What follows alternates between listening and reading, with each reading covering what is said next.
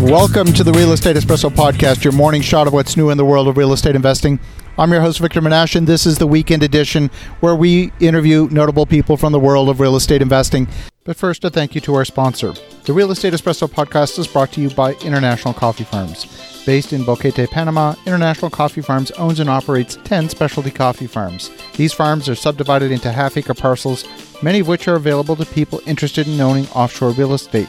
These can be purchased for as little as $18,000. Your land will be managed on your behalf and will produce cash flow in perpetuity. I've got to know the principals of International Coffee Farms over the last several years, and they run a quality operation. Have a listen to episode 121 with CEO and founder Mr. David Sewell, where we talk about investing in coffee farmland as a safe and diversified offshore investment. To find out more, visit internationalcoffeefarms.com. That's internationalcoffeefarms.com. We are back. Here on the weekend edition, we interview notable people from the world of real estate investing. Today's no exception. We've got a notable person indeed. We're here in downtown Nashville, Tennessee with Paul Kazanofski. Great friend. Great to see you. Hey, always great to be seen. I'm so glad I'm on this podcast. I've been seeing the growth of your podcast, and you do great work in the real estate field. So I'm excited to be a part of this thing here. Well, glad to have you here on the show. Thanks, buddy. So, Paul, you know, you've been flipping here in the Nashville market for quite a few years. Yes, sir. Very different today from what it was back at the bottom of the market 2011, 2012. How are you able to actually source new opportunities with the crazy prices that people are paying today? Oh, it's it's it, it is, and you're right about that. You know, I started way back in 2008 in the bottom of the market, and you know, it was an abundance of, of cherry picking. We could we could buy houses in uh, right off of MLS. But the way what we're uh, doing right now to get houses is we're doing a lot of direct mail. We're we're finding the deals. We're finding the deals that are not listed. We're doing a lot of direct marketing. We're doing relationship building. We're we're buying off of uh, wholesalers, and some of the wholesalers that we buy from are actually some of the students that I taught how to go out and find these uh, between the cracks off market listings and uh, it's been it's been you know difficult. It's a lot more difficult. People are paying outrageous amounts for houses out here because of the climb of the market, especially here uh, with the influx of people coming to Nashville. Right. I mean, it's insane. Well, that's right. I mean, Nashville adding about 100 people a day is what I'm hearing, right? Yeah, there's about 100 people uh, a day coming in here, and, you know, there's the, the inventory's low, too, yeah, obviously. Obviously. Yeah. So, in that kind of an environment, obviously finding opportunities is more difficult. But also, um, I imagine you know you're a volume flipper because you're you're not just yes. doing one or two projects at a time. You're doing multiple projects at a time. Yes, we do about twenty at a time, uh, give or take. They're all revolving. You know, some are just being bought, some are in the middle of the project, some are in escrow, and some are on the on the market. But uh, we can handle around thirty. We're having problems. Uh, back in 2008, 9, 10, 11, we were doing 30, 30 plus sometimes. Now we're having having problems keeping up about 17 to 20 so you can see the the pull but the good news is too don't cry for me argentina yeah, yeah. because the good news for us is when we do put a house on the market it sells for a lot more than we even thought we would get because the inventory is so low and the market's hot. So there is a yin and yang, so to speak, with the with the market being where it is today. Sure. So back then, back at the bottom of the market, you could buy things for far less than construction cost. It obviously didn't make sense to build. That's true. Today, how much of the balance is new construction? Uh, right now, we last year, last year we did seven projects um, as far as new home build. Uh, this year, we're probably going to hit 15. So we're looking to expand that division of our company. You know, it, it, unless unless you know, like you guys, your your company are, are just doing astronomical amounts of building. For us, we're a smaller company, obviously. So for us to do 15, we, our goal is to hit 30 a year and then have 30 um, new constructions and still keep around 50 to 55 um, just single family homes to flip right. older properties that we flip so that's our goals you know our goals are um, you, where we keep the overhead low, but we're, we're I'm still in my business in terms of uh, I still have control of a lot of what's going on. Sometimes the bigger you get, sometimes you lose that control, and bigger's not always better because you don't make as much money per deal that you do. You're So- working harder, but not necessarily making more money. exactly. When you're looking at you know the the math for let's say new construction you know there's there's a couple of ways to look at it. If you're building new product let's say 100 120 bucks a square foot Yes. um, you got to probably exit that property north of two, 200 250 a square foot in order to make decent money. Yes. obviously you're not going to be doing that in the core of the city. Your prices are going to be much much higher. Your cost of construction is not necessarily higher but your land prices are much higher and your cost of doing the developments h- higher what what fits your wheelhouse better? Do you prefer the suburban development? Do you prefer to do infill in the core of the city? What what works best for you? You know, I like the core to core of the city, but here in Nashville right now, it's getting just outrageous with the prices of land. I mean, when, you know, even as little as like two years ago, we were still able to find those uh, those deals to build. Right now, everybody's just paying outrageous uh, uh, numbers. But right now, we we got some stuff going on in Sumner County, which is outside of Nashville, and we're getting. I mean, I just bought a a one acre piece of land for thirty five thousand with the plans, the septic, and so on. And we're gonna probably it's gonna probably cost us around hundred dollars a square foot, a brick home too and we use infill brick so that we can save money and paint the brick afterwards. And that's why we can do a brick home for a hundred dollars a square foot. But don't forget too i have relationships. I know where to shop. You know we're getting uh, uh, still in this hot market we're still able to build those relationships because i've been in the business for 10 years. People just getting in the business they're not getting the prices that i'm getting. You know they're paying a lot more for let's say tile and finishing cabinet products and, and granite i'm still getting fairly decent product prices because of the relationships i built and of course negotiating and having in-house guys that work for you. Most of my guys work in our, in our company and we're not hiring just all outside subs and contractors. We are the contractor. Right, right.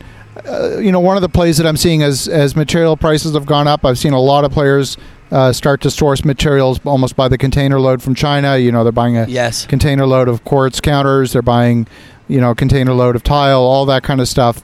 Um, what are your thoughts on on that strategy? Uh, yeah, I've heard a lot of mixed reviews about, in particular, buying hardwood flooring from overseas. What what are your thoughts?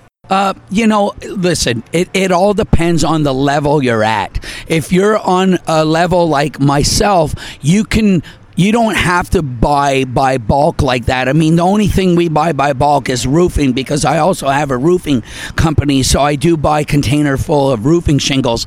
But if you're not going to utilize that and you're trying to save money, uh, it gets convoluted in your paperwork when you're doing a deal. Right. It's really difficult to keep up with the paperwork and the back office people and and when you're buying by bulk, you're putting out even more money because you're not going to get that on consignment. You're tying up inventory. If you're building, you know, a substantial amount, then it is a good play, and I like that play because you're going to save money. But for someone that's us, like where we're doing 50 projects a year, you know, one one a week it works out to. I don't think it's advantageous. You're just wrapping up money, and a lot of times, a lot of this stuff gets stolen, misplaced, hard to keep inventory. So unless you're a huge builder, you're building buildings, and guys like your company, Vic, and you guys are doing great stuff. That's something you guys could look into because you're doing such a volume of building, so you can save that money. There's people and stores out there if you look in the right place there's outlet stores and places that you could build relationship with management and owners that know that you're a buyer and you're a player in the game and you could negotiate with them. And sometimes they might even store stuff in their um, in their own facility. Right, right. so it's not going to cost you storage uh, you know storage and the container fees and and shipping it over uh, China. So that's my take on it you know? So, uh, if you look forward the next 12 months, how do you see this market turning? I mean, I, you know, there's a lot of discussion about this expansion being in the fourth quarter and maybe Right. a downturn coming. Uh, how are you positioning yourself so you don't get caught with your pants down, so to speak, uh, Right. if if a downturn does hit us? Well, for us, our company, we're we're a quick company. We're a quick turnover. We'll get a house, and within four months, it's sold. You know, we get in there, we get in, get out, velocity of money. For some of the new builds, it takes a little longer. So we, it's all about buying right, and everybody in real estate knows you make your money on the buy. It's it's something universal. Of course. you hear it all the time. But the thing is, for us, we're always positioning. We don't over leverage. Um, you know, not that leveraging is a bad thing in real estate. Obviously, leveraging does help you expand and grow your yeah, business you need it to some degree. you do need it to some degree, but I, I like having some cash um, on the side and, and, and positioning yourself in a in a way of authority and in strength. And by having some of that cash on the sidelines, um, not on the sidelines, but when you're In reserve. you're in reserve. Yeah, Yeah, yeah. that's what I'm saying. It helps you as far as the market. I mean, I'd be Nostradamus to tell you, and I think for the last three years, everybody's been like, "Oh, it's gonna go, it's gonna go down, it's gonna turn down." You know, somebody is gonna say it at the right time and act like a genius. Sure. Um, I do believe it's got to level out. I don't believe it to be uh, to be able to keep rising. Look what happened in 2008. Do I believe it's going to crash like it did in 2008? Probably not. But I also do see the banks being a very um very easy, a lot more easy with their money. And when you see that kind of thing and you see people over leveraging, it could be a bust coming. And uh, I always say, I always say this. I'm not Nostradamus, but it cannot rise the way it's rising without some type of correction, at least a correction. Right, right. Well, in fact, you know, in two, if you go back to 2008, we didn't actually have a real estate crisis. We had a debt crisis. That's true. And the debt crisis is, you know, when you take all that liquidity out of the market and that money's no longer available for people to buy, the only folks left are cash buyers. And that's why prices fell, is because the the supply demand equation simply changed overnight when the when lending simply dried up. I agree. I agree. And people always say it was a real estate crisis. It really wasn't. And I love the way you brought that up because a lot of people say it's the real estate market that busted. No. No, it was a debt. Everybody was over leveraging their whole life. Right. And, you know, and I'm starting to see that a lot now, too. And it's scary. It is scary, and I, I don't I don't see it necessarily in the real estate market per se, as not, at least not. It's not over leveraged in, in my estimation. Um, where I see the risks are in two areas. One is corporate debt, and the second is government debt. You know, you talk about Italy, Spain, Greece, Argentina. Uh, what the next crisis, I believe, will be debt driven, and it'll be some wave of defaults, maybe sovereign debt, maybe corporate debt. Not sure which one it'll be first, but it'll definitely be something like that. I mean, you've got companies. I talked about this earlier this week on the podcast. uh, Companies like Netflix and Tesla that have never made a penny of earnings that only exist because of the availability of debt, and Yeah. and and in order their very survival is dependent on uh, continued borrowing. They don't have the cash flow to service their existing debt, I agree. right? I so agree. I Yeah. think that's where it's going to happen. And I like I always say too, even on a like a personal note, like obviously, you know, you're talking about these mega companies and uh, mega building builders and stuff. But for you know, just a lot of you guys listening to this uh, to this broadcast. That you might be a smaller business. I always say I like leverage, but be aware to not over leverage and use the profits that you make to grow your money. Be smart with the money. And I think that's why we've been a profitable company ever since we started because we we have that philosophy. You know, I know, I own a lot of rental properties, but those rental properties are either free and clear or they have at least 50% to 35% down on that property. Even on a building that's cash flowing, I take a lot of that principal cash flow and put it towards the principal.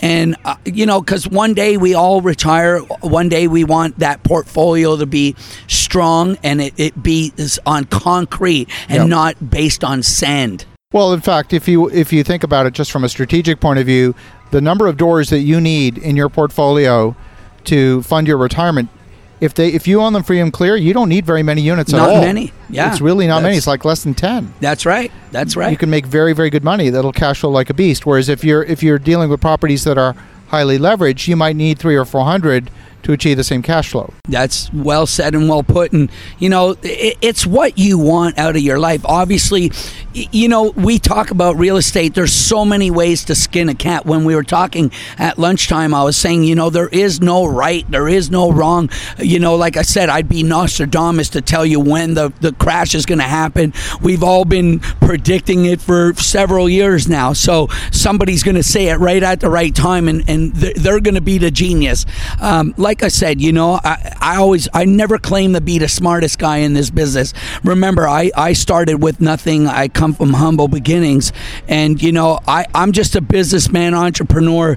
Uh, I was, I was kind of like a street guy that did well Right. in in life, and so you know, there's a lot of these numbers and facts and computers and tech people that are just so much more brilliant in their in their field. But for a guy like me, I just know what I know, and I do what I know, and I protect and preserve that money in real estate. And so, you know, I stayed I stayed the course. I'm not all over the place like a lot of people. They want to do. Se- several different things. They want to buy buildings. They want to do single family. They want to be a landlord. They want to do subject to. They want to own or finance and all this stuff. I say for those people listening to this is find what you love in the real estate game because there's so many angles Absolutely. and and find what you're good at and stay in that lane and become the best at what you do Yeah, that's in that lane. exactly very sage advice. Yes. Yeah. Well, Paul, always great to connect face to face. Thank you, buddy. Beautiful day here in Nashville. We've got Uh, we're having a great time. we've got the Country Music Awards coming up the next couple of days. The the whole town is just buzzing. And you got a pretty fairly big meeting with some of these country music people too. That's true. I'm pretty proud of you. I've, I've watched your growth over the years. I've known you probably eight years now, and uh, we've been friends ever since. And I've been watching your growth and seeing your company, and it's a, it's astronomical what you guys been doing. I'm proud of you, buddy. Well, thanks, Paul. Thank you. awesome. Great to catch up. And for the listeners, uh, that wraps up another weekend edition. Have a great rest of your weekend. Make some great things happen. And we'll talk to you again tomorrow.